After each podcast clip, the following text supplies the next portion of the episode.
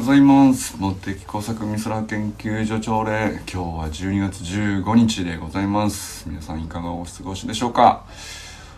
えー、砂塚森忠さんおはようございます。森本あかねさんおはようございます。えー、山本健人さんおはようございます。今日の夜ねあのご予約いただいたのでモテサクコンサル やりましょう。いやお疲れ様です。えー、そうですね。あとは？あごめん。ちょっと中した。清水信之さんおはようございます。寺石ゆかさんおはようございます。えー、中村修平さんおはようございます。山田友人さんおはようございます。めちゃくちゃうまくなってんじゃん。明らかにうまくなってた。楽しいっすね。なんだろう。自分がうまくなってる気分になれる。感じがいいのかな。だからやっぱりあの一番最初のさスタンド FM で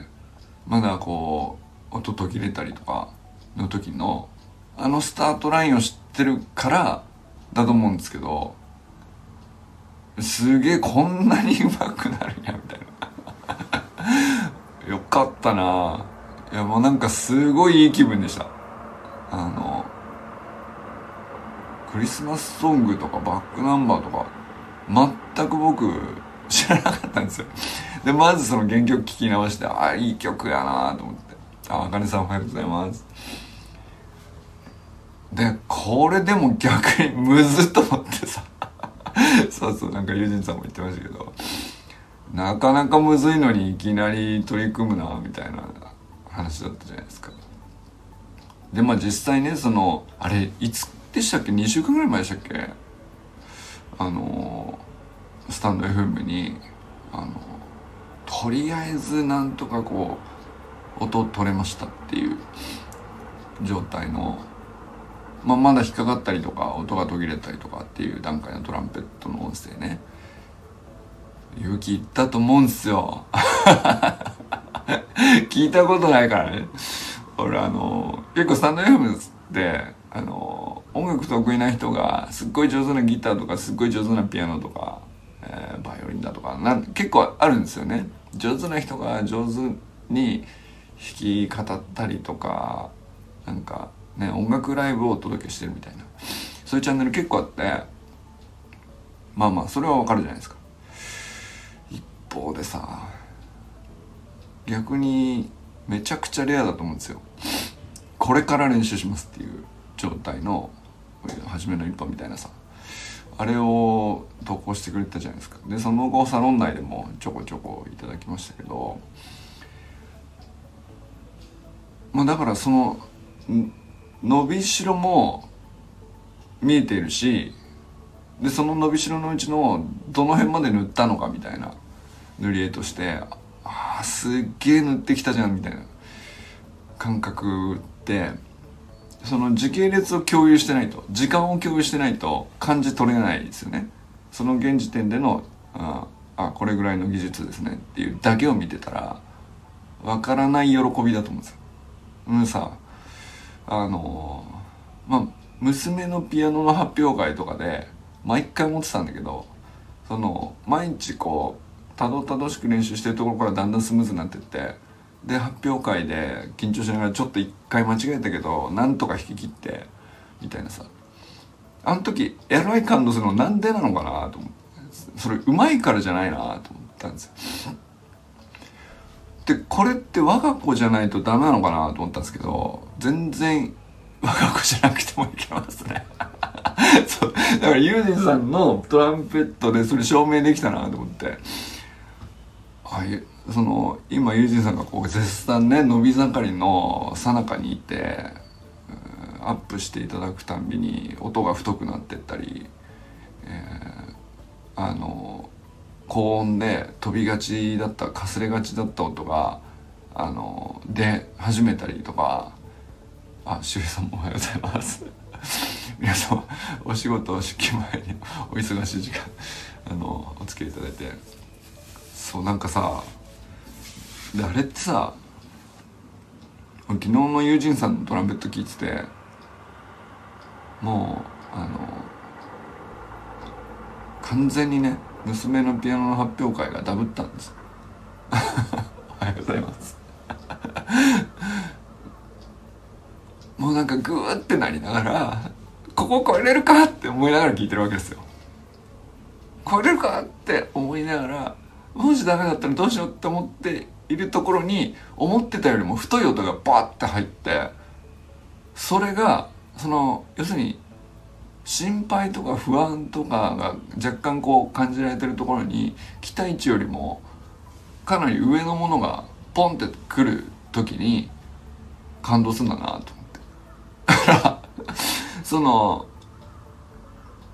期待値よりも上に触れるということが感動なんですね。おそらくね。でなんかちょっと感動っつったら大げさすぎるかな。これまだ感動とまではいかないんですけどあのすげえいい気分なんだ。めちゃくちゃ。なんかこう自分が上手くなってってる感練習してるかのよ練習してちょっとずつ上手くなってる手応えをつかんでいるかのような疑似体験ですかね。でも自分はさトランペット何もしてないしさ。聞いてるだけじゃん。だけどそういう気分なんだよな。これ不思議だなと思って。でも多分本当に他人で何の関係性もなかったらそうは思えないと思うんですよ。まだあうまくないんですね。練習し始めなんですね。始めて1ヶ月ぐらいなんですね。ってただ思うだけだと思うんだよね。で時系列を追っかけてたとしても感情移入してなかったらそうは感じ取れないと思うんですけど。まあ俺とモテ作と友人の中だから。だからでしょうね。だからでしょうね。だからその自分の娘のピアノと同じでやっぱりある程度の関係性の近さ以上にこう内側まで入ってきたら、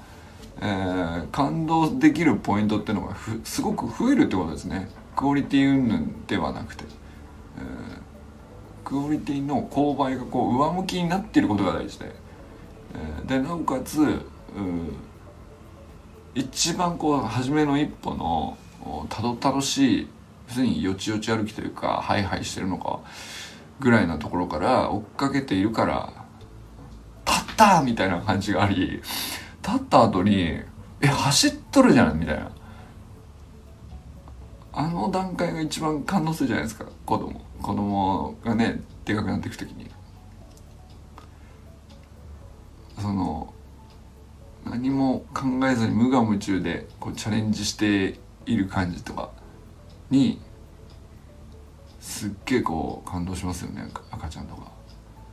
あので多分そういうことが何も考えずにチャレンジっていうのができなくなってるから憧れちゃってんだよなどっかでな。チャレンジしようと思うじゃん。あのなんとかこの46歳でも伸び盛りで成長するためにチャレンジするんだと思ってるんだけど考えちゃうわけよ。考えてチャレンジしてんなと思うんですけど赤ちゃんはさもう考えずに無我夢中でチャレンジしてるわけよ。そこにこう憧れがあってあの最近ね「チャレンジ・ライク・ア・ベイビー」っていうあの標語みたいのにすごいハマってるんですけどいやそうやなと。そこに憧れるなと。なんかでもそのまあ友人さんはもちろん考えていろいろきっかけがあった上でチャレンジしてると思うんだけどさ。ちょっと他人他人だけど関係は近しいぐらいのこの距離感だとまず伸び率に簡単に感動できる。っていうのと 感動感動っていうか自分が上手くなってる感を疑似体験できてめっちゃ気持ちいいっていうのとあの演奏してる時に何考えてるとかそんなに分かんないからさ何も考えずに一生懸命チャレンジしてるように映るんですよ。これがいいんですね。なんかね多分。すっげえよかったな昨日のやつな。あの部屋にいるかのような感じになれて。ピアノと合わせてベースと合わせてねなんかそのバックの演奏がまたちゃんと知ってるじゃないですか。だからその安心感もありつつその中で、えー、初心者だけど絶賛伸び盛りな状態で頑張って一個でもよりいい音というかより太い音っていう。でそれがさ着実に増えてんじゃん。それがね気持ちよかったっすね。聞いてるだけなんだけどね、うん、いやよかったな。よかった。こんなサロンになろうとはね本当思ってなかったですけど。いやでもあれを聞けてあれを聞くにはさであれを体験するにはこのサロン開かなかったらできなかったっすよねきっとね、うん、よかったなと思いました。して まああとは前か前の放送はさまあ毎回 あいつちょこちょこ入り変えてくるような「あの はいどうも善です」っていうところまでの配慮さあれがいいよな。あの僕はもうかれこれ1年半1ミリも変えずに喋ってるんですけど。ゼはさ毎回ちょこちょこ変えて本当に何も考えずに録音ボタンを押して「えっと今日はですね」っつって本当に何て言うか思ったまま喋ってんだなっていう。でだからさ葛藤してる時は本当に葛藤が出てくるじゃん。あれが最高っすよね。自己中良くないよと。いやね。そういうことあるよな。あとは仲いい子があの 仲いい子の機嫌だってたまには悪くなるっていう。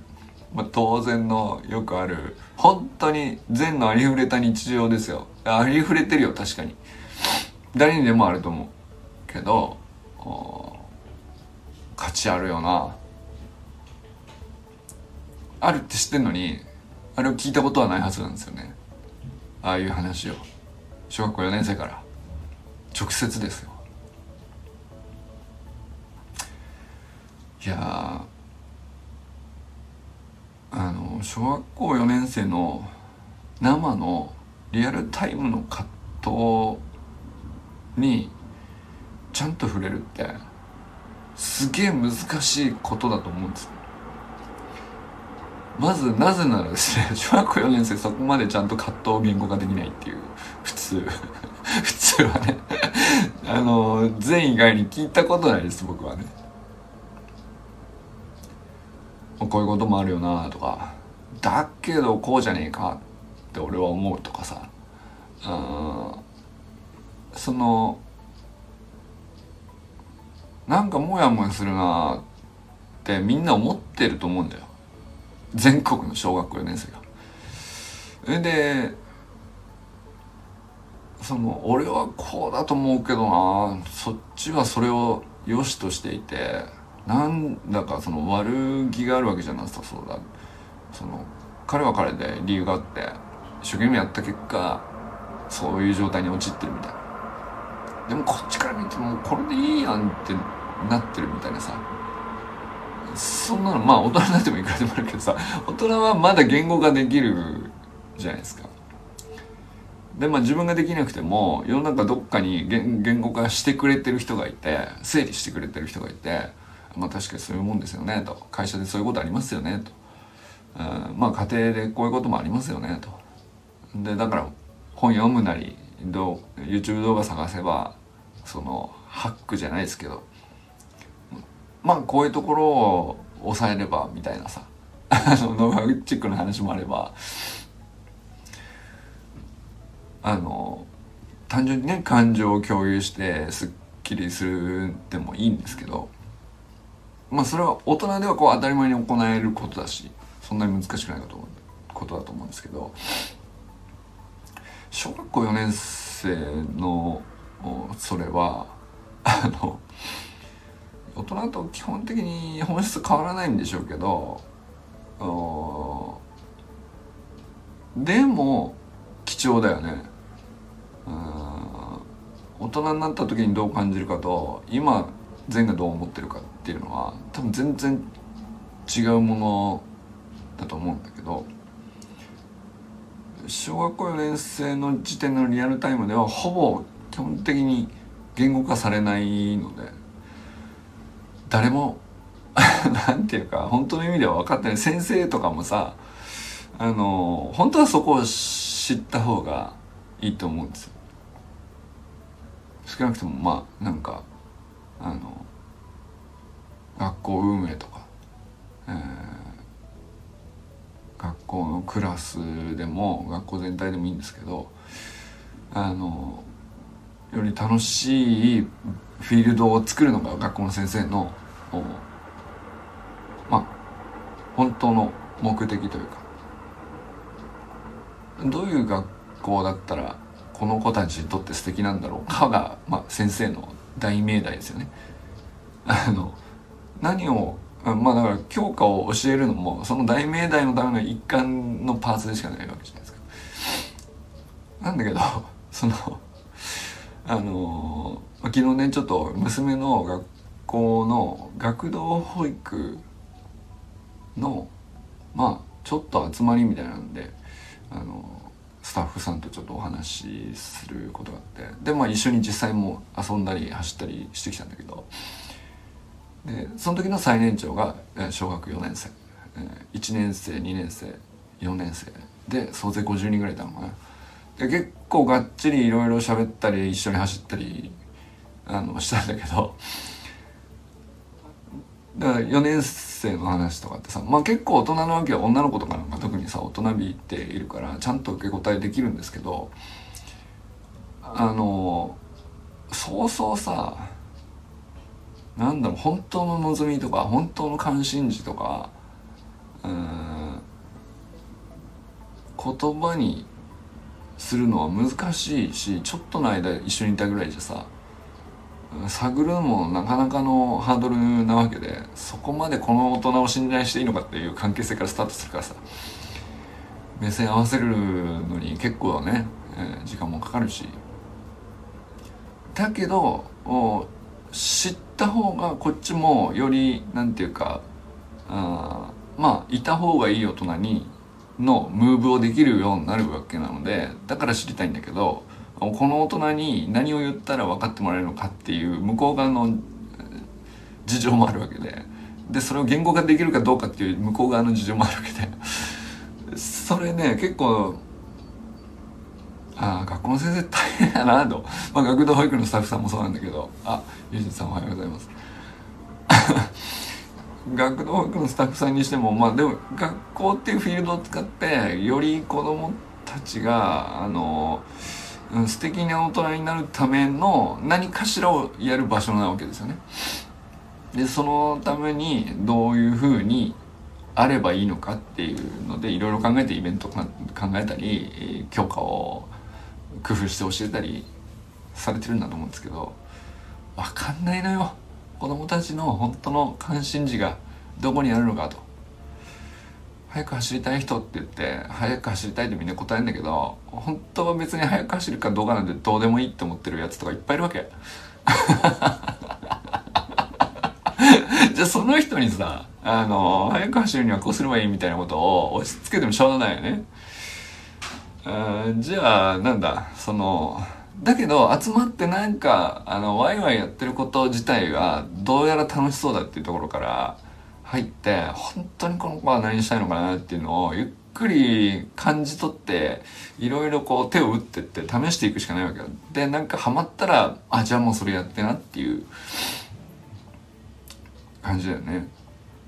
でもなんかそれそうこうしてるうちにだんだんだんだんこう大人で楽しそうにやっているのを見るとそれを真似しだしてこうミラーニューロンじゃないですけど脳みそがつながり始めてえー、最初はもうあっちゃこっちゃにチリチリバラバラにさ好き勝手に走り回ってたんだけど別に集まるなんて全然しないんだけどたの一番楽しそうなやつを選択するんだよね。勝手に、えー、だから一番楽しそうなあの小集団をなんとか生み出してその中心に、えー、スタッフさんとかまあ僕もそうだけど関わる大人がその中心をさらに盛り上げるっていうムーブをちょっとずつ付け足していくと自然とそのチリチリバラバラに勝手に動いてた人たちがもう自由に一人であっちゃこっちゃ行くことに一通り飽きたら戻ってくるわけ。でだんだんだんだんこう全体がまとまってって 最後はワンチームになるんですよ。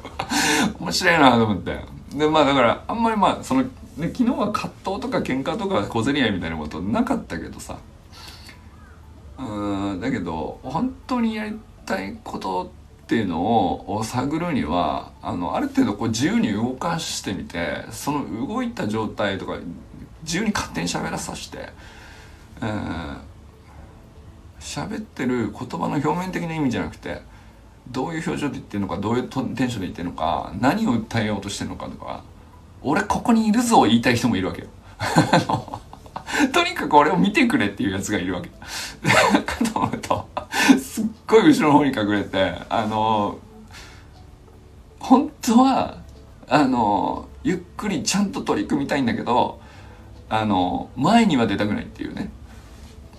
まあそういう子もいるわけじゃないですか。それって、あの、整列させちゃうとダメなんですよね。わかんなくなっちゃうんですよ。で、だからまあ普通の学校生活だとやっぱり成立が多いんでしょうけどまあ放課後のねあの学童保育のお遊び時間なんで別に成立なんか何もないわけですけど。だからかえってそういうのがこう生のまま吹き出してきて非常に面白かったですね。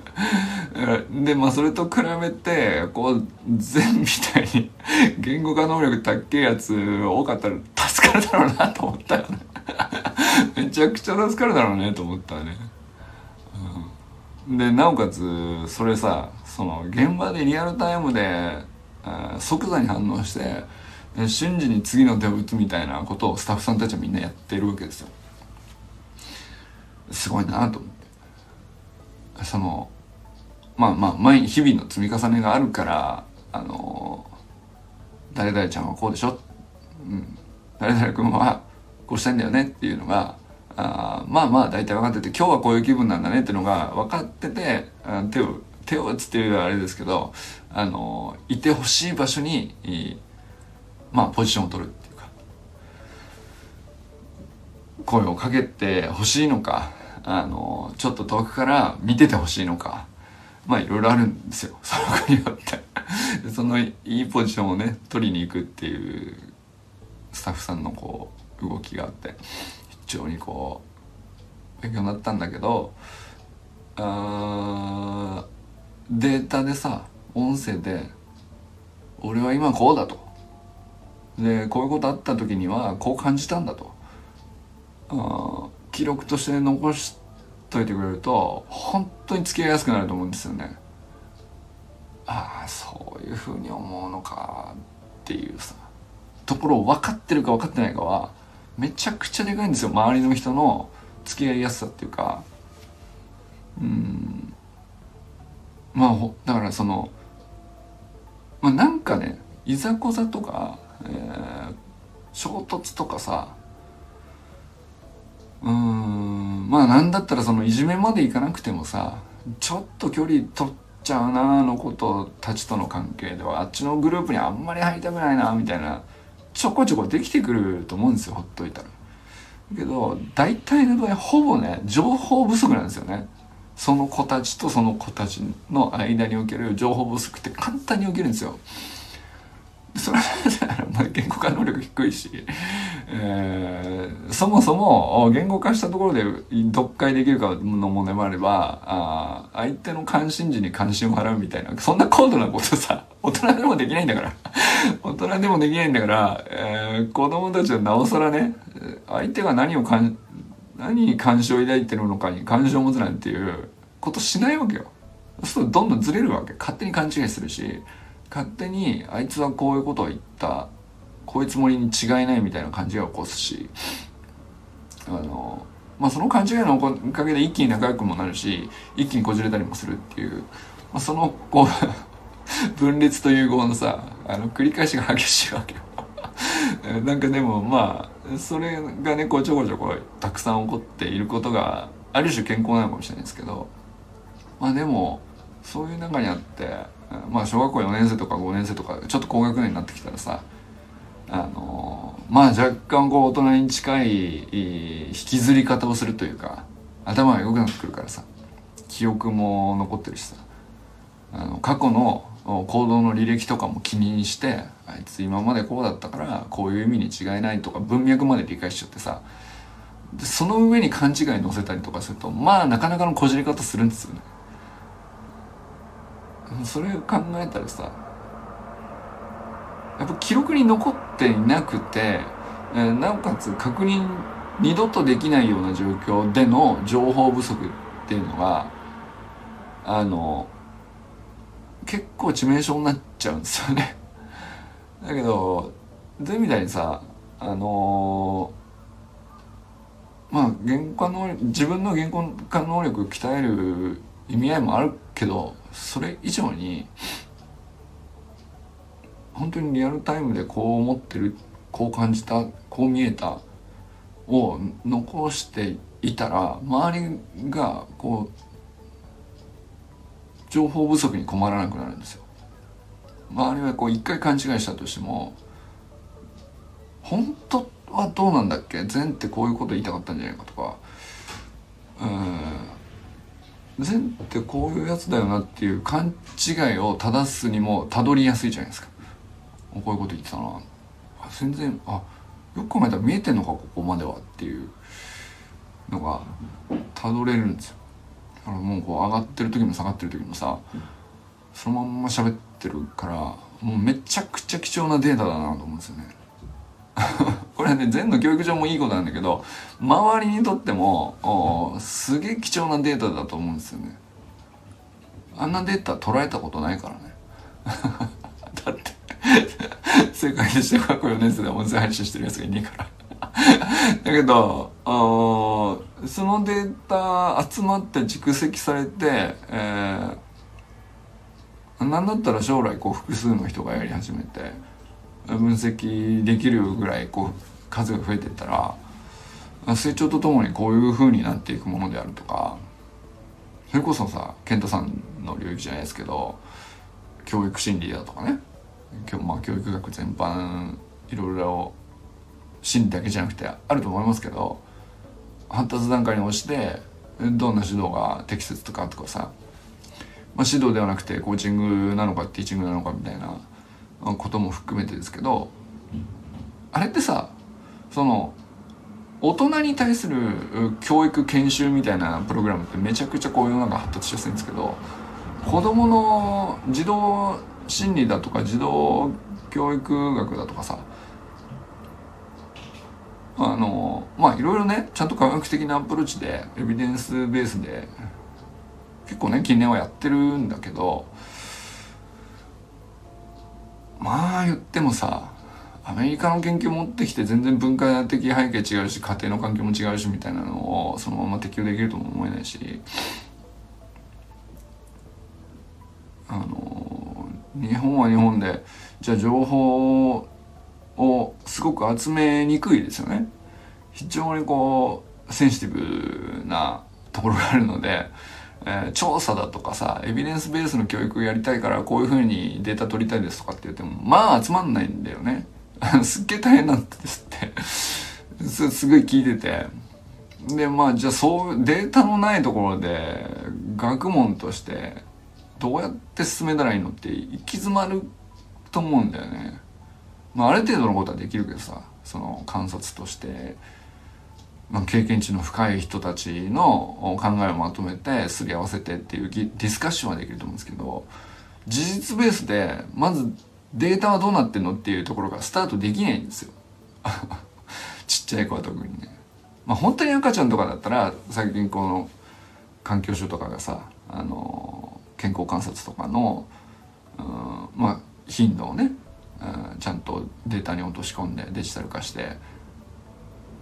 みたいなことはねちょいちょいありますけどまあ小学校低学年から高学年に上がっていく段階でまあややこしいところだと思うんですよ。あの個人差も大きいでしょうし男女差も大きいですし明らかにね女の子たちめちゃくちゃしっかりしてんだよ。でも話ちゃんと聞けるわけね一方ではね。一方ではもう話しても分かんねえなと。やってみせるしかないみたいな。男のことまあもう激しいんですよ。個体差が。個体差って言ったらですけど。個人差ね。あのめちゃくちゃ激しいんだけどでもそれぞれみんなあのなんていうか楽しみたくてその場に集まってて、えー、思いっきり笑えたらただそれは最高っていうそ最高の目的を達成したことにほぼなるっていう共通のゴールみたいなのはなんとなくこう共有してて。みんなそのために集まってるんですよね。喧嘩したくて集まってるわけじゃないし、えー、教えられたくて集まってるわけでもないっていうね。めちゃくちゃいい一日だったわ。あの放課後の50分のおかげで最高だったわって家に帰って持ち帰ってお父さんとお母さんにこんなことあってさもうめちゃくちゃ俺早かったわみたいなこと言いたいっていうのが最終的には目的なんですよ。うん。でも実際にタイムが速いかどうかよりも気持ちよく走れて周りのみんなと仲良くできて、なんか気分がいいっていうその時間が長かったっていうことが大事なんですよね。その時にさもう圧倒的に情報が不足するなというね。あの観察以外に手段がないのよ。言語化できないから、うん、まずそういうことです。前の放送がいかに貴重かをなかなか喋りました。そう俺は昨日改めて自分の娘の小学校行ってそれを感じましたよ。前の放送は何十回聞いても聞く価値があるっていう内容なんだなと。うん。データとしてね。あれほどの貴重な加工の入っていない一次データってないんですよ。で一次データっていうのはその測ったまんま生のまんま誰も加工してない。手も入れてないし、えー、フィルターもかけてないしあの見る角度とかも偏りがないっていう状態が自然科学ではめちゃくちゃ貴重なんですけどそれさえあればそれに対して加工はいかようにでもできるからあの加工する技術っていうのはいくらでもこうね発達させられていてテクノロジーの進化に任せればいいだけなんでいくらでも道具があるんですけど一時データだけはあの100年前と今と価値が変わらないんですよね。金みたいなもんですよ。あの本当に。価値の変動がないものはあの無加工の生のまんまの今その人が持ってることをデータ化するっていう。でこれが大人はおいおいねこうやって始めていくじゃないですか。あの影響力を持ちたいのかあの仲間を増やしたいのか。広げたいメッセージがあるのかさ。サービスの広告のためなのか。まあいろんな目的でこう発信するデータがどんどん増えていくんですよ大人は。もう小学生はさ。世界初だからね。めちゃくちゃ貴重だなと。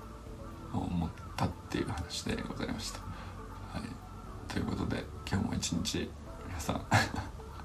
誰と笑いますでしょうか。まあ俺はとにかく朝からね善に善と笑った気持ちだしユジンさんの トランペットであの本当になんだろうないい気分でしたね。本当に自分が上手くなってるかのような錯覚になるっていうのがこれほどのエンタメなのかというね。だからやっぱり最初はあの上手くない状態を一回共有してポイその旗を立てておいてそこからのスタートですよのこう伸び率をちゃんと示したことがねめちゃくちゃ効いてるよね。でここからまた上手くなっていくじゃないですか。だけど多分一番最初から最初の1ヶ月とか 2, 2週間とかの伸び率に対するうんできるようになった上手くなったっていうそれをこう自分がやってるかのような疑似体験っていうかその感動に近いものっていうのは最初ならではのねこうそこしか感じ取れないものがあるなと思いましたよね。はい。ということで今日も良き一日をジェンさんも行ってお仕事の準備中だと思いますけど行ってらっしゃいませ。ではじゃあね良き一日を。Thank you